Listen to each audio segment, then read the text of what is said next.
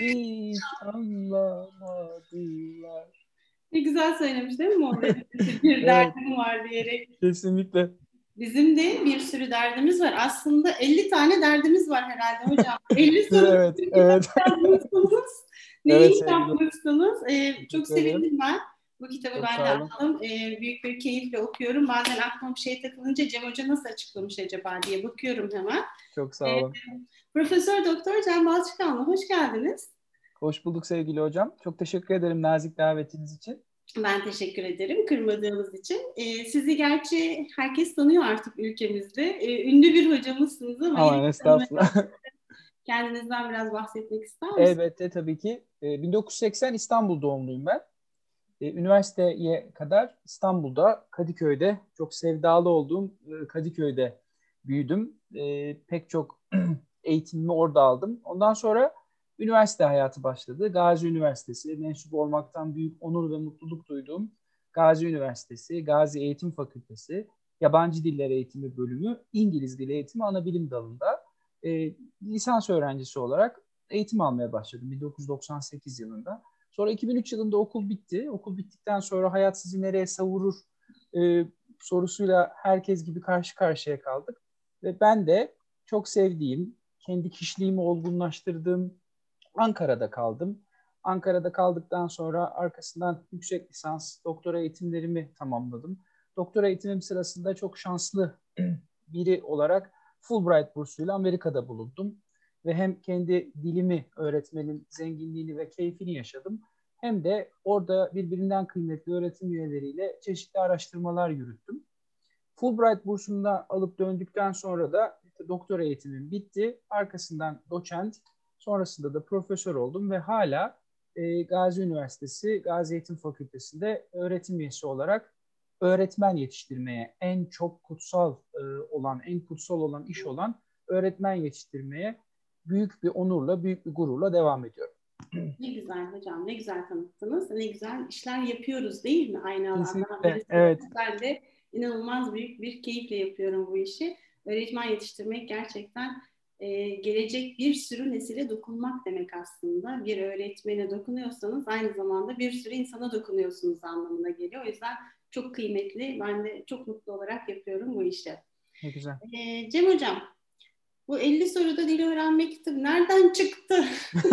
Gerçi 50, 50 soruyla iyi toparlamışsınız çünkü sürekli soruluyor bu kitapta yazdığınız Evet. pek çok soru. Hayatımız boyunca bizim en çok karşımıza çıkan sorular elbette. Çok iyi Doğru. yapmışsınız. Çok güzel bir Çok teşekkürler. olmuş. Toparlamışsınız. Herkesin anlayacağı bir dilde yazmışsınız ama bilimsel açıklamalarla da yazmışsınız. Referans göstererek de yazmışsınız. Ellerinize sağlık öncelikle. Çok teşekkür ederim. Ediyorum. Ee, e, 50 soruda toparlamışsınız ama hani ilk üçe hangi soruları koyarsınız diye sorsam ne dersiniz? En çok size ne soruluyor? Aslında bu ne güzel bir giriş yaptınız siz. Çok güzel bir şarkıyla Mor ve Ötesi birbirinden kaliteli nitelikli şarkılar yapan o grubun Bir Derdim Var şarkısıyla başladınız. Aslında ben de siz de birbirinden pek çok değerli hocalarımız da öğretim e, üyesi arkadaşlarımız da aynı dertten mustarip. Dil öğrenme konusunda ne yazık ki ülke olarak istendik seviyede değiliz. Bunun pek çok boyutu olabilir, pek çok nokta tartışılabilir. İnsanlar bu başarısızlığın altında diğerlerini suçlayabilirler ama biz bağcıyı dövmeyelim, üzüm yiyelim ve genel olarak mantığı öyle kurgulayalım diye yola çıktım ben. Ve sizin de başta söylettiğiniz, dinlettiğiniz şarkıda olduğu gibi derdim bu 50 soruda dil öğrenme kitabının ortaya çıkışında bana şöyle bir motivasyon kaynağı sundu. Şimdi ben o yayını çok yakından biliyorum sevgili hocam. Bilim ve Gelecek kitaplığının hem iyi bir okuruyum hem de derginin uzun yıllardır abonesiyim. Her ay e, takip ediyorum. Onun içinde 50 soruda yapay zeka, Profesör Doktor Cem Say, 50 soruda evrim, e, Çağrı Mert Bakırcı, Evrim Ağacı'nın kurucusu ve çeşitli konularda çok güzel kitaplar var. Ben onlardan büyük keyif alarak okuyorum. O 50 tane soru ise bu konuları çok fazla dağıtmadan ama hayatta en hakiki mürşit ilimdir diyen atamızın da gösterdiği yoldan ayrılmadan çok net bir bakış açısı sunuyor. Ben de bu kitabı o bakış açısıyla düşündüm. Birincisi derdim olduğu için, bu konuda bir söyleyecek sözüm olduğu için. İkincisi o kitabın formatından çok memnun olduğum için böyle bir yola çıktım. Soruları oluşturma aşamasında az önce sorduğunuz soruya gelecek olursak aslında siz, ben, diğer meslektaşlarımız oturup bin tane soru yazabiliriz. Hı hı. Toplumun neyi merak ettiğine dair. Ama biz bilimi düstur edilmiş bireyler olarak yola şöyle çıkarsak daha kıymetli olacak diye düşündüm. Hani popüler ifadeyle halka sordum diyorlar ya. Ben küçük bir gereksinim analizi yaptım. Türkiye'nin dört bir tarafından İngilizce öğretmenleri, diğer branştan gelen öğretmenler, İngilizce ile ya da öğretmenlikle ya da eğitimle hiç ilgisi olmayan sıradan insanlara sorular sordum. Siz neyi merak ediyorsunuz dedim. Böylelikle elimde 1500 tane sorudan oluşan bir soru havuzu oluştu. Ve bu 1500 tane sorudan oluşan soru havuzunu kitapta da göreceğiniz üzere dört temel başlıkta ele aldım. Birincisi dil ve dil gelişimi, ikincisi yabancı dil öğrenimi, üçüncüsü yabancı dil öğrenme yolları, dördüncüsü dünya ve Türkiye'de yabancı dil eğitimi. Evet. Bu başlıkların içindeki sorularda sevgili Belgin Hocam en fazla tekrar edenleri kitabı önüme alıp hızlıca paylaşmak isterim. Birinci bölüm olan dil ve dil gelişiminde en çok merak edilen soru çocuklar en fazla kaç dili aynı anda edinebilirler sorusuydu. Çünkü bu sizin de yaptığınız konuşmalarda, sizin de verdiğiniz derslerde, sizin de karşılaştığınız üzere velilerin kafa karışıklığına sebebiyet verdiği soruların başında geliyor. Yabancı dil öğrenimi olan ikinci bölümde ise en çok tekrar eden, en çok merak edilen iki tane soru var. Bunlardan birincisi yabancı dil öğrenmenin ideal yaş aralığı var mıdır? Diğeri ise yabancı dil öğrenmek yetenek işi midir? Evet. İki soru benim yaptığım frekansları en fazla, en yüksek olan sorulardı. Üçüncü soru ise, üçüncü bölüm ise yabancı dil öğrenme yolları. Burada takdir edersiniz ki sevgili hocam, insanlar nasıl yabancı dil öğreneceğiyle ilgili kafalarında pek çok soru işaretini barındırıyor. Bunun sebebi de birazcık sosyal medyada insanların umut tacirliği yapmasından kaynaklanıyor. İnsanlar çıkıp size diyor ki 10 günde ben size hipnozla dil öğretiyorum diyor. Bunlar safsata. Safsatalar Ansiklopedisi diye bir kitap okudum ben. Ee, Immanuel Tostoyevski diye kendini gizleyen çok nitelikli bir yazarın bu kitabında safsataların nasıl ortaya çıktığını anlatıyor. Dolayısıyla ne biz 10 günde hipnozla dil öğrenebiliriz ne de sevgili hocam onların söylediği gibi Belgin Hoca'yı uyutuyoruz. Sonra uyandığı zaman Belgin Hoca bir anda İngilizce biliyor. Yani Gora filmindeki aynı o kung fu gibi. Bunların önüne geçmek adına bu bölümde şu soru en fazla tekrar edilen soru oldu. Yabancı dil öğrenmek isteyen bireyler nereden başlamalı? Evet. evet. Devam edeyim mi dördüncü bölümden? Bir şey söylemek e, e, Evet ben de araya e, çok Buyurun. konuklarımın sözünü bölüyorum. Bölmemeye çalışıyorum. Yok rica ederim olur mu? Böyle karşılıklı gitsin. Ben evet, fark evet. ettim orada. Benim de söyleyecek lütfen. şeylerim olduğu için böyle buyurun, buyurun, tabii ki. geliyor. E, hocam çok doğru söylediniz. Maalesef öyle 7 günde, 10 günde, 7 ayda, 10 ayda hatta e, evet. öğrenmek keşke mümkün olsaydı ama bu zahmetli bir süreç, bir yolculuk. E, öyle kısa sürede emek vermeden dil öğrenemiyoruz. Emek vermemiz gerekiyor. E, bu söylediğiniz sorular gerçekten hepimize en çok gelen sorular herhalde. Bir de şöyle e, sorular çok hmm, nasıl diyeyim şikayet geliyor aslında. Şöyle bir şikayet geliyor. İşte ben kaç yıldır İngilizce öğreniyorum. E, ilkokuldan beri öğreniyorum. Hatta evet. e, ana e, Dolu Lisesi'ne gittim. Hatta hazırlık gördüm. Evet grameri biliyorum, okuduğumu anlıyorum ama konuşamıyorum. Bu da size çok geliyordu. Evet. Ve artık insanlar öğrenemeyeceğine inanıyorlar. Hani bizim Doğru. learned helplessness dediğimiz tuzağa düşüyorlar. Yapamıyorum diyor, öğrenemiyorum Doğru. diyor. Herhalde benim yeteneğim yok diyor. Ben bu kadar yapabiliyorum diyor. Ee, bu tür bir öğrenilmiş çaresizlik durumu yaşanıyor pek çok insanda. Ee, biraz mükemmelliyetçilikle de karışık bir durum aslında bu. Çünkü beklentileri kısa sürede e, yine sosyal medyanın da burada bayağı büyük bir etkisi var. Kısa sürede çok işler başarmış olmayı beklerken başaramadığını görünce bir öğrenilmiş çaresizlik durumuna tekrar düşüyor. Siz de bunu yaşıyorsunuzdur. Sık sık gördüğünüz örneklerden diye düşünüyorum. Kesinlikle öyle. Çok güzel söylediniz.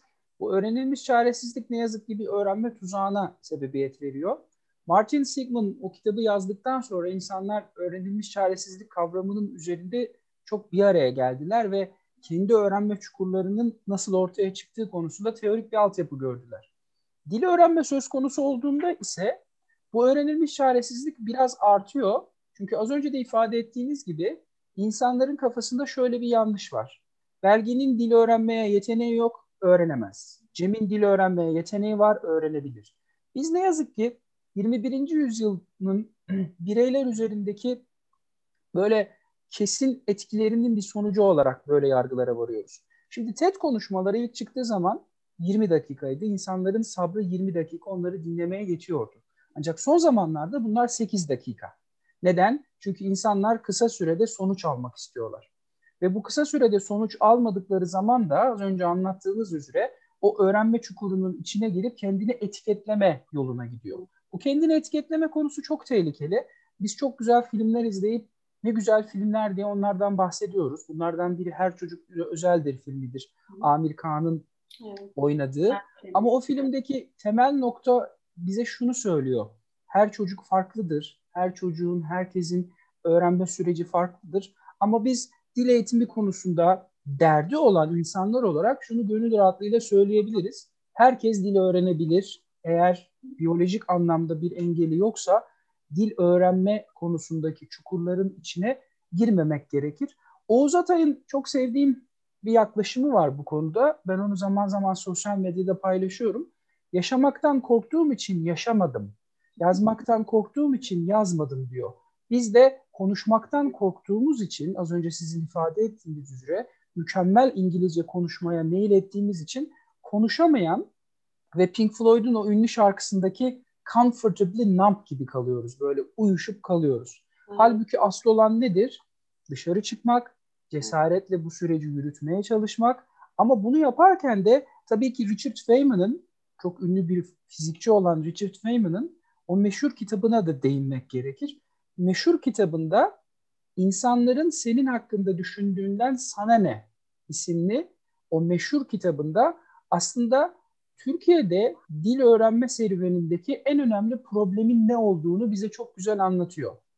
El alem ne der lobisi vardır sevgili Belgin Hocam Türkiye'de. El alem ne der lobisi Türkiye'deki en güçlü lobilerden biridir.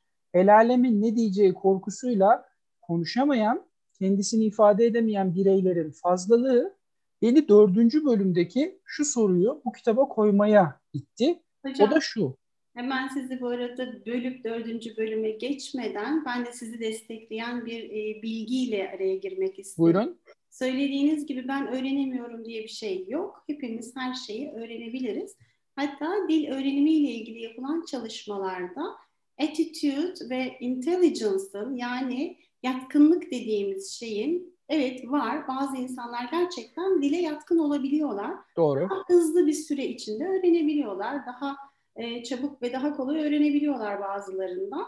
E, Intelligence'ın çalışmaları o kadar e, no, kesin sonuçlar vermedi ama şu kesin sonuç var ki elimizde motivasyon ve tutumun motivation and attitude'un aptitude ve intelligence'dan öne çıktığını biz artık biliyoruz. Yani yüksek bir motivasyona sahip olan bireyler ve olumlu bir tutuma sahip olan bireylerin yatkınlığı olmasa bile e, iyi bir, başarılı bir dil öğrencisi haline geldiklerini biliyoruz. Bu müjdeyi de herkese verelim. Bilimsel olarak öğrenebileceğinizi e, hepiniz e, bilin diyelim. Kesinlikle öyle. Ne güzel söylediniz. Tabii aptitude kavramında mesela dünyada poliglotlar var. Bu poliglotlar konusunda şu anda benim bir tez öğrencim bir araştırma yapıyor. Poliglotların en fazla bilinenlerinden biri Juan van der Waal. Belçikalı bir dil bilimci. 35'in üzerinde dil bildiğinden bahsediliyor ve bu dil öğrenme serüveninde nasıl dil öğrendiğiyle ilgili kendi stratejilerini anlatıyor. Diğeri ise Tim Donner. Çok e, başarılı bir dil öğrencisi. Dil yeteneği az önce ifade ettiğiniz aptitude kavramının kemiğe bürünmüş hali. Bildiği diller arasında Türkçe de var. Bugün YouTube'da çok hızlı bir şekilde yapacağınız aramayla e, çok keyifli konuşmasını görebiliriz. Dolayısıyla o örnekleri gördükten sonra sanki onların öğrenmeye yeteneği var da benim yok gibi bir öğrenme çukurunun, kendi çaresizliğinin içine girmek sizin de ifade ettiğiniz üzere araştırmalarla da yanlışlandı aslında. Yani araştırmalar bize net bir şekilde bunu anlatıyor. Son yıllarda yapılan araştırmalar da onu gösteriyor. Dolayısıyla e, az önceki mesajınızı tekrar edelim o halde. Herkes dili öğrenebilir. Yeter ki ihtiyacınız olsun, ilginiz olsun, motivasyonunuz olsun ve bunu kendi öz düzenleme becerileriniz bağlamında bir sürece yayın. Çünkü ne yazık ki 21. yüzyılın bireylerinin en büyük eksikliği kısa sürede hemen sonuç alma arzusudur. Dili öğrenme birazcık buna benzemez. Rahmetli Doğan Cüceloğlu Hoca'nın son kitabını iki kere okudum ben. Var mısın? Deniz Bayramoğlu ile sohbet ediyorlar ve sohbet esnasında Çin kamışından bahsediyor. Çin kamışının insanların beklediğinin aksine hemen sonuç almadığını, hemen yeşermediğini, hemen büyümediğini anlatıyor. Öğrenme süreci de birazcık Çin kamışı gibidir. Dil öğrenme süreci de Çin kamışının yetişmesi gibidir. Çin kamışı 7 yıl boyunca doğru girdiği aldıkça, yani input, doğru şekilde beslendikçe, doğru şekilde planlama yaptıkça 7 yılın sonunda 8. yılda o kadar hızlı büyüyor ki görenler şaşırıyor. O halde biz bu tartışmadaki konuyu rahmetli Doğan Cüceloğlu hocanın Var mısın isimli kitabındaki çim kamışı örneğiyle dil öğrenme sürecini bir araya getirelim ve Göksel'in çok meşhur olan o şarkısıyla bağlayalım. Sabır, sabır, biraz daha sabır. Çünkü sabır olduğu zaman sonuç e, olacaktır diye toparlayabilelim. Keşke Son soru ise... Ben size. Efendim? Göksel'in şarkısını çalsaymışım. gelmiş konteksimize. Evet, gö- gö- gerçekten öyle. O sabır sabır şarkısını ben zaman zaman konuşmalarımda söylüyorum. Ee, ya mesela şöyle sorular almıyor musunuz Belgin Hocam siz etrafınızda? Ya bizim çocuk 3 aydır İngilizce kursuna gidiyor. Ha, haftada 2 saat artık cümle kurması, artık kendini ifade etmesi lazım. Evet. Yani ne diyeceksiniz ki? İşte bu da ama öte yandan umut tacirleri ifadesini ikinci kez bilerek, isteyerek ve birilerini işaret ederek kullanıyorum. E, neden İngilizce öyle kolaylıkla halledilecek bir şey olsun ki? Herhangi bir öğrenme süreci de nankördür. İnsanlar şey derler, dil öğrenmek nankör. Siz bir bilgiyi aldıktan sonra 48 saat içinde o bilgiyi işlemezseniz araştırmalarla sabit, o bilgi unutma, unutulmaya yüz tutuyor. O halde biz sadece dil öğrenme serüvenini değil, genel olarak öğrenme serüvenini pratikle toparlarsak sonuca ulaşacağımızı net bir şekilde sizinle az önce de anlattığınız araştırmalarla bağlayalım. Çünkü aksi takdirde insanlarda şöyle bir yargı var. Bu da dördüncü bölümdeki sorular aslında sevgili hocam. Türkiye'de neden yabancı dil öğrenemiyoruz diye bir algı var. Şimdi bize bu çok sık soruluyor değil mi sevgili hocam? Siz evet. uzun yıllardır öğretmen yetiştiriyorsunuz. Uzun yıllardır öğretmenlerle iç içesiniz. Öğretmenler odasında en çok sorulan sorulardan biri İngilizce öğretmenlerine. Ya Belgin hocam, efendim ya biz bu İngilizceyi niye öğretemiyoruz? Şimdi bu soru dünyadaki en saçma sorulardan biri. Bu sorunun altında şöyle bir önerme var. Sen matematikte muhteşem işler yapıyorsun. Türkçe'de okuduğunu anlama konusunda harikasın da yabancı dil mi öğrenemiyorsun? Benim bu soruda, bu kitaptaki şöyle bir sorum var. Hangi ülkeler yabancı dil eğitiminde başarılıdır? Hangi ülke eğitiminde başarılıysa o ülke yabancı dil eğitiminde de başarılıdır. Nokta. Aynen. Dolayısıyla siz Türkçe'de okuduğunuzu anlamada gösterdiğiniz başarı yabancı dilde okuduğunuzu anlamada gösterdiğiniz başarıdan farklı değerlendirilebilir mi sevgili hocam? Asla. Asla. Türkçe'de okuduğunu anlama konusundaki problem bırakın onu şöyle bir, bir birey düşünün. Bir doktora gidiyor. Doktor ona hastalığıyla ilgili geri bildirimde bulunuyor. Ve sözel olarak eğer dinlediğini anlamıyorsa o insanın o yönergeleri yerine getirmeyip hastalığını arttırma ihtimali var. Bakar mısınız önemine? Biz o yüzden olayı sadece burada eminim pek çok İngilizce öğretmeni arkadaşımız da bunu izleyecektir. Hepsinin emeklerine sağlık ve hepsine şöyle söyleyelim. Size böyle sorularla gelirlerse lütfen eğitimin bütüncül olarak ele alınması gereken bir olgu olduğunu konuştuğunuz kişiye söyleyin ve Türkiye'deki PISA skorlarına bakın matematikte, fen bilimlerindeki boyuta bakın. Bu dördüncü bölümde dünya ve Türkiye'de yabancı dil eğitimi de en çok tartışılan konulardan biri buydu. İkincisi de az önce ifade ettiğiniz anlıyorum ama konuşamıyorum söylemiydi. Bu anlıyorum ama konuşamıyorum söylemi birazcık karışık. Ne dersiniz hocam? Çok karışık hem de. Ondan önce hocam ben e, siz o kadar güzel konuşuyorsunuz ki sözünüzü kesemedim. Bir şey söylemek Ne söylemek istiyordum acaba diye şimdi düşünüyorum. E, dediğinize ben de çok katılıyorum. Yani bizim eğitim sistemimizi e, baştan aşağı birbirimizi suçlama zincirinden çıkarak çünkü evde işte İngilizce konuşamayınca çocuğu anne direkt öğretmeni suçluyor. Öğretmen öğretemedi diyor. Ee, öğretmen kimi suçluyor? Sistemi suçluyor. Sınıfım çok kalabalık ben ne yapayım? Ders saatim çok az. Hangi bir öğrenciyle nasıl ilgileneyim diyor. Sistemi suçluyor. Sistem dönüyor öğretmen eğitimcilerini suçluyor. Öğretmen eğitimcileri e, gerçek dünyanın farkında değiller. Teorik bilgiler veriyorlar. Sınıfta uygulanamayan bilgiler veriyorlar diyor. Öğretmen eğitimcileri kimi suçluyor? İşte biz de Diyoruz ki bizden bilimsel çalışma yapmamız bekleniyor. Sınıfa gitmemiz çok da beklenmiyor. Proje yapmamız lazım, araştırma yapmamız lazım. Böyle bir e, döngü içinde birbirimizi suçlayıp gidiyoruz. Bunların her birinde haklılık payı vardır. Yani öğretmen gerçekten çok fazla öğrenciyle ilgilenmek zorunda. Gerçekten çok az ders saatinde bu işi başarmak zorunda. İşte e, akademisyen gerçekten o projeleri de yapmak zorunda. Herkesin haklılık payı olmakla birlikte hiçbirimiz bu işin içinden ben suçlu değilim diye sıyrılamayız diye düşünüyorum. Hepimiz e, bu eğitimin bir parçasıyız. Hepimiz çözümün de bir parçası olmak zorundayız. Birbirimizi suçlamayı bırakıp nasıl bunu çözebiliriz diye e, bakmalıyız diye düşünüyorum ve eğitim e, gerçekten Türkçe'de de biz iletişim kurarken işte e, maillerde mesela selamsız sabahsız başlayan evet. mailler, Doğru. selamsız sabahsız biten mailler kendi dilimizde de alabiliyoruz, yazabiliyoruz ya da uygun olmayan ortamlarda uygun olmayan kelimelerle, cümlelerle, tarzlarda konuşabiliyoruz. Bazen dediğiniz gibi duyduğumuzu anlamayabiliyoruz. Bizden istenilen ne yerine getiremeyebiliyoruz ki bunu bir başka dilde yapabiliyor olmak kültürel farklılıkları da ortaya e, koyunca gerçekten çok zor, zahmetli bir iş haline dönüşüyor ama tabii bir o kadar da zevkli bir iş haline dönüşüyor. Kesinlikle. Buyurun hocam dördüncü bölümde da. Evet estağfurullah rica ederim. E, kültürel unsurlar deyince şimdi bizim çok önemli bir bilim insanımız var Aziz Sancar. Evet. Aziz Sancar'ın ömrü bol olsun, daha çok üretsin. Evet. Bir tane küçük bir videoda spiker kaç saat çalışıyorsunuz diye soruyor. O da eskiden 18 saat çalışırdım. Şimdi biraz azaldı diyor. Şimdi biz bu kavramları hani çalışmak, çalışmak e, doğru şekilde yorumlamak zorundayız. Çünkü ben bir Spider-Man, Örümcek Adam hayranı olarak oradaki cümleyi çok severim ve bunu mezun ettiğim öğrencilerime de söylerim. Büyük güç büyük sorumluluk gerektirir. Eğer siz o büyük güce haizseniz, İngilizce öğretmeniyseniz o çocukları sadece İngilizce öğretmek sorumluluğunu almamanız gerekir. Kültürel anlamda da duyarlı bireyler haline getirmeniz gerekir. Intercultural sensitivity dediğimiz kavram da bu.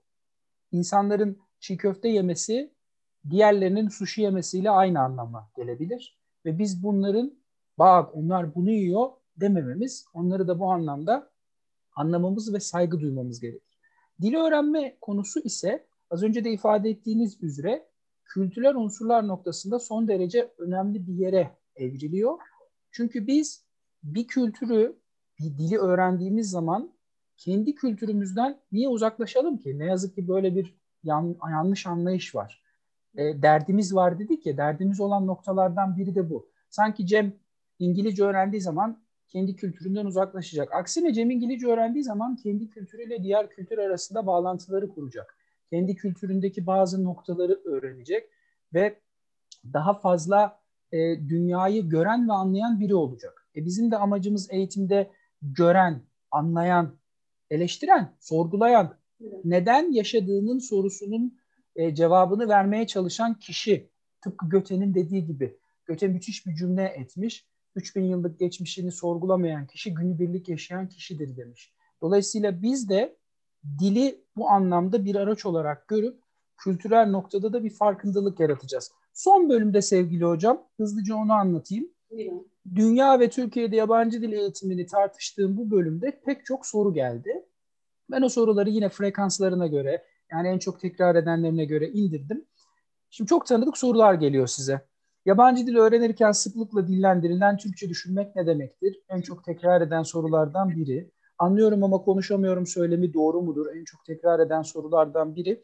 Bir de tarih boyunca Türkler yabancı dil eğitiminde başarılı olmuş mudur? Ben bunu 1800'lü yılların ilk yarısında kurulan tercüme odasından aldım ve günümüze kadar getirdim. Osmanlı Devleti'nde o dönemde tercüme odasının dil e, konusundaki çalışmalarından aldım. Hatta Ahmet Vefik Paşa'nın e, bazı çalışmaları varmış o dönemlerde dil e, ile ilgili olarak. Oralardan alıp aslında bu sorulara cevap verdim. Dolayısıyla kitabın son bölümünde de bu ve benzeri sorularla hem birazcık bilimsel yaklaşıp hem de kendi bilgi birikimimi oraya aktarmaya çalıştım ve takdir edeceğiniz üzere şu soruda çok sık soruluyor.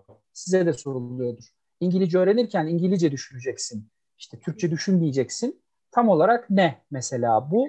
Araştırmalarla da ilginç ıı, bulgular yok değil aslında bakarsanız.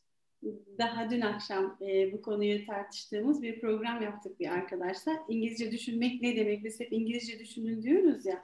İngilizce evet. düşünmek ne demek? Ama bundan önce bir önceki sorunun cevabında ne neye ulaştınız hocam? Türkler Türk tarih boyunca başarılı mıymış? Aslında Türkiye'de tarih boyunca başarılı olmadığını söylememiz çok olası. Zaten araştırmalarla da bunlar sabit. Ama ben Türklerin tarih boyunca başarılı olduğuna dair iki önemli vakayı, iki önemli dönemi işaret etmek isterim. Ve bugün bunu iki bilim insanı olarak rahatlıkla e, tartışmayı arzularım. Birincisi 1955 yılında kurulan marif kolejleri. Şimdi marif kolejlerinden mezun olan insanların Türkiye'nin pek çok önemli yerine geldiğini ve dil öğrenmeyi hiçbir zaman bir tehdit olarak görmediğini biliyoruz. Burada kalsın. İkincisi 1975 yılındaki Anadolu liseleri. Türkiye'de bu iki tane çarpıcı örnek aslında Türklerin yabancı dil eğitiminde zaman zaman çok başarılı olmadığını göstermiş olsa da biz kalın puntolarla çizmek lazım şairin dediği gibi. Eğer seçilmiş öğrenci ve seçilmiş öğretmeni bir araya getirebilirsek Anadolu liseleri ve marif kolejlerinde yaptığımız gibi çok başarılı dil öğrenme hikayeleri yapmaya muktedir bir ülkeyiz. Peki biz bunları neden yapamıyoruz? Neden tarihte bunları hatırlamıyoruz? Ve neden bunları kapattık? Şunu gönül rahatlığıyla söyleyebilirim ki Anadolu liselerini kapatmak, yapıldıklarımız planlamalar son derece yanlış bir planlamaydı. Dil öğrenme konusundaki başarılı hikayelerimizin önüne geçmek noktasında hiç doğru bir adım değildi. Dolayısıyla sorduğunuz sorunun bendeki yansıması, tabii kitapta çok detaylı olarak anlatıyorum. 1800'lü yıllardan getiriyorum. İşte arkasından Georgetown Üniversitesi'ndeki Gazi Üniversitesi beraber çalışmalarına kadar işte o zamanlar yoğunlaştırılmış dil kursları, çalışmaları var. Onlardan bahsediyor. Hasan Ali Yücel'in e, çeşitli gazete demeçleri var. Onlardan bahsediyorum. İşte yoğun bir şekilde dil öğrenmeye ehemmiyet verilecektir gibi gazete manşetleri var. Onlardan bahsediyorum. Türkiye'nin en önemli sosyal spor bilimcilerinden biri olan Selim Sılıtarcı'nın anılarından çok geniş bir tarama yaptıktan sonra bir hikaye aldım çıkardım. O soruyu da onunla bağladım. Yıllar önce 1930'lu yıllarda Selim Sırrı Tarcan spor bilimlerinin tartışıldığı bir ortamda insanların kendi dillerinden farklı olarak iki dilde spor bilimi tartıştıklarını ve bunun karşısında çok ciddi anlamda etkilendiğini anlatıyor hatıratlarında. Ben de onunla bu soruyu yani Türkler yabancı dil eğitiminde başarılı mıdır sorusunu onunla aslında toparladım. Çünkü o zamanlarda çeşitli ülkelerden gelen insanlar kendi dillerinin dışında iki farklı dilde spor bilimlerini tartışıyor ve Türkiye'nin yetiştirdiği en büyük spor bilimcilerinden biri olan Selim Sırrı bunu hayranlıkla takip ediyor, anlatıyor. O yüzden biz yabancı dil öğrenme konusunda başarılı olmaya muktedir bir ülkeyiz ama işte uzun uzun tartışacağımız e, doğru planlamalar yapıldığı sürece. Hocam Anadolu Liseleri örneğini hep birlikte yaşadık. Yani oradaki çocukların daha küçücük yaşta nasıl güzel, nasıl güzel bir telaffuzla ve nasıl akıcı bir şekilde İngilizce konuştuklarını ve e, onu hayatı boyunca da devam ettirdiklerini biliyoruz. Örneklerini, yaşayan örneklerini etrafımızda çok sıklıkla görüyoruz. Ben yalnız son zamanlarda şunu da gözlemliyorum, siz de gözlemliyorsunuzdur. Artık eğitim fakültelerine İngilizce öğretmenliğine gelen öğrencilerimizin de e, İngilizce seviyesinin, akıcılığının e, çok daha arttığını görüyorum. Bazı öğrenciler hele inanılmaz güzel. Yani hangi ülkeden geldiğin sorusunu sorduracak kadar güzel İngilizce konuşuyorlar. Evet. Ve bunlar hiç e, yurt dışına çıkmamış öğrencilerimiz olabiliyor. E, nasıl öğrendiklerine baktığımızda da çoğunlukla işte input'u çok fazla alan öğrenci tabii. Yani Netflix dizileri seyrediyor, oyunlar oynuyor, şarkılar dinliyor. Ee, müthiş güzel bir telaffuzla, müthiş bir akıcılıkla dil konuşan öğrencilerimizin sayısı eğitim fakültesinde e, inanılmaz arttı. Bu beni çok mutlu eden evet. bir gelişme diye düşünüyorum. Siz de herhalde bunu gözlemliyorsunuz. Kesinlikle öyle. E çünkü şey hocam yani bugün ben üniversitedeyken CNBC E Nation vardı. Biz oralardan dinleyip girdi alırdık. Şimdi ise e, teknolojiler sayesinde az önce de ifade ettiğiniz üzere çocuklar mümkün olduğu kadar bunu anlıyorlar. Bir de merak, evet. ilgi. Yani bugün ben eşimle Netflix dizisi izlerken anlamadığım ya da daha önce duymadığım bir ifade oluyor bir dizide. Durduruyorum. Language Learning with Netflix diye uygulamaya gidiyorum. Onu anlıyorum cep telefonuma yazıyorum. Ve cep telefonumda onu sonra tekrar ediyorum. Abi böyle anlama geliyormuş diye kullanmaya çalışıyorum. Yani bizim için temel mantık şu. O çocuklar bunu kendi meslekleri olarak gördükleri için e, Mustafa Kemal Atatürk'ün çok sevdiğim bir cümlesi daha var. Onu da pek sık söylüyorum ben. Öğretmenlik ömür boyu sürecek bir öğrenciliktir diyor atamız. Aslında bizler bu yaklaşımı hayatımıza geçirdiğimiz sürece o çocuklar da sizin de az önce ifade ettiğiniz gibi bu bilinçle geldiği sürece biz e, dünya sıralamasında 100 ülke arasında 69. olan İngilizce yeterlik endeksindeki sıralamada yukarılara çıkabiliriz.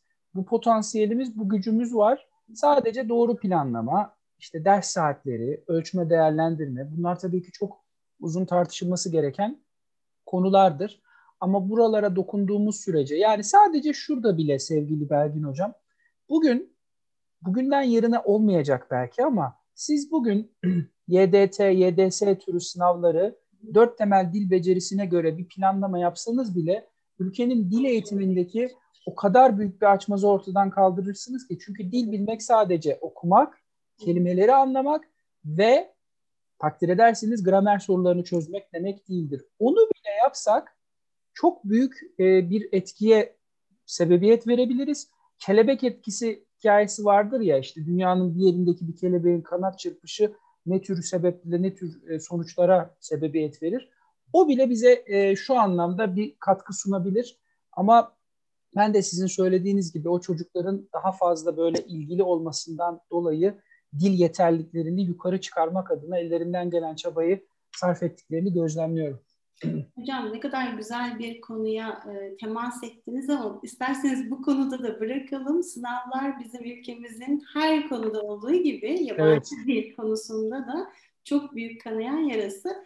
Sınav sistemimizi maalesef tersten gidiyoruz bu sefer aslında. Böyle olmamalı. Ama Doğru. sınav sistemimizi değiştirirsek biz eğitimimizin de e, buna paralel olarak değişeceğini ben de çok canı gönülden inanıyorum. E, dediğiniz gibi bunları yapmak zor değil. Bunları yapabilecek e, kalitede elemanlarımız var bizim, uzmanlarımız var bizim. E, ülkemizin çocukları da son derece başarılı bir şekilde bu yabancı dili öğrenirler. Bir sürü örneğimiz var. Yeter ki biz e, sürekli bozulmayan bir e, sistem kuralım diyoruz. Doğru. Cem Hocam çok teşekkürler. Yani e, bu konuların her biri ayrı bir program konusu, ayrı bir tartışma konusu aslında. Ama ne iyi ettiniz de geldiniz, ne güzel konuştuk, ne güzel tartıştık. Elinize, emeğinize sağlık tekrar. Kitap e, çok güzel bir kitap olmuş. Çok, çok güzel bir referans kitabı olmuş. Sağ olun. E, buradaki değerli görüşleriniz için de çok teşekkür ediyorum ben. Ben teşekkür ederim sevgili hocam. Hem nazik davetiniz hem de güzel misafirperverliğiniz ve başlangıçtaki şarkı için ayrıca çok teşekkür ederim. Benim için de çok keyifli bir sohbet oldu. Umarım bizi izleyen insanlar buradaki sohbette konuşulanlardan sonra kendi e, konfor alanlarının dışına çıkarlar ve konfor alanlarının dışına çıkıp bahsettiğimiz kitapları, filmleri, hikayeleri tekrar tekrar düşünürler. O zaman biz de eğitimciler olarak evet anlamlı bir iş yaptık diyebiliriz. Tekrar çok teşekkür ederim nazik davetiniz için. Hocam emin olun e, dönüşlerden ben onları yaptıklarını görüyorum, söylüyorlar. E, çok yararlananlar var, çok güzel dönükler var. Ben de bu sohbetleri e, başlamış olmaktan çok mutluluk duyuyorum o yorumları aldıktan sonra. Sizi ağırlamış olmaktan da çok mutlu oldum. Her konuğumda olduğu gibi umarım ikinci bir programda tekrar görüşürüz. Tadı damağımızda kaldı diyerek teşekkür ederek bitirmek istiyorum. Çok sağ olun. Sağ olun. Sevgiler herkese iyi günler. Sağ olun.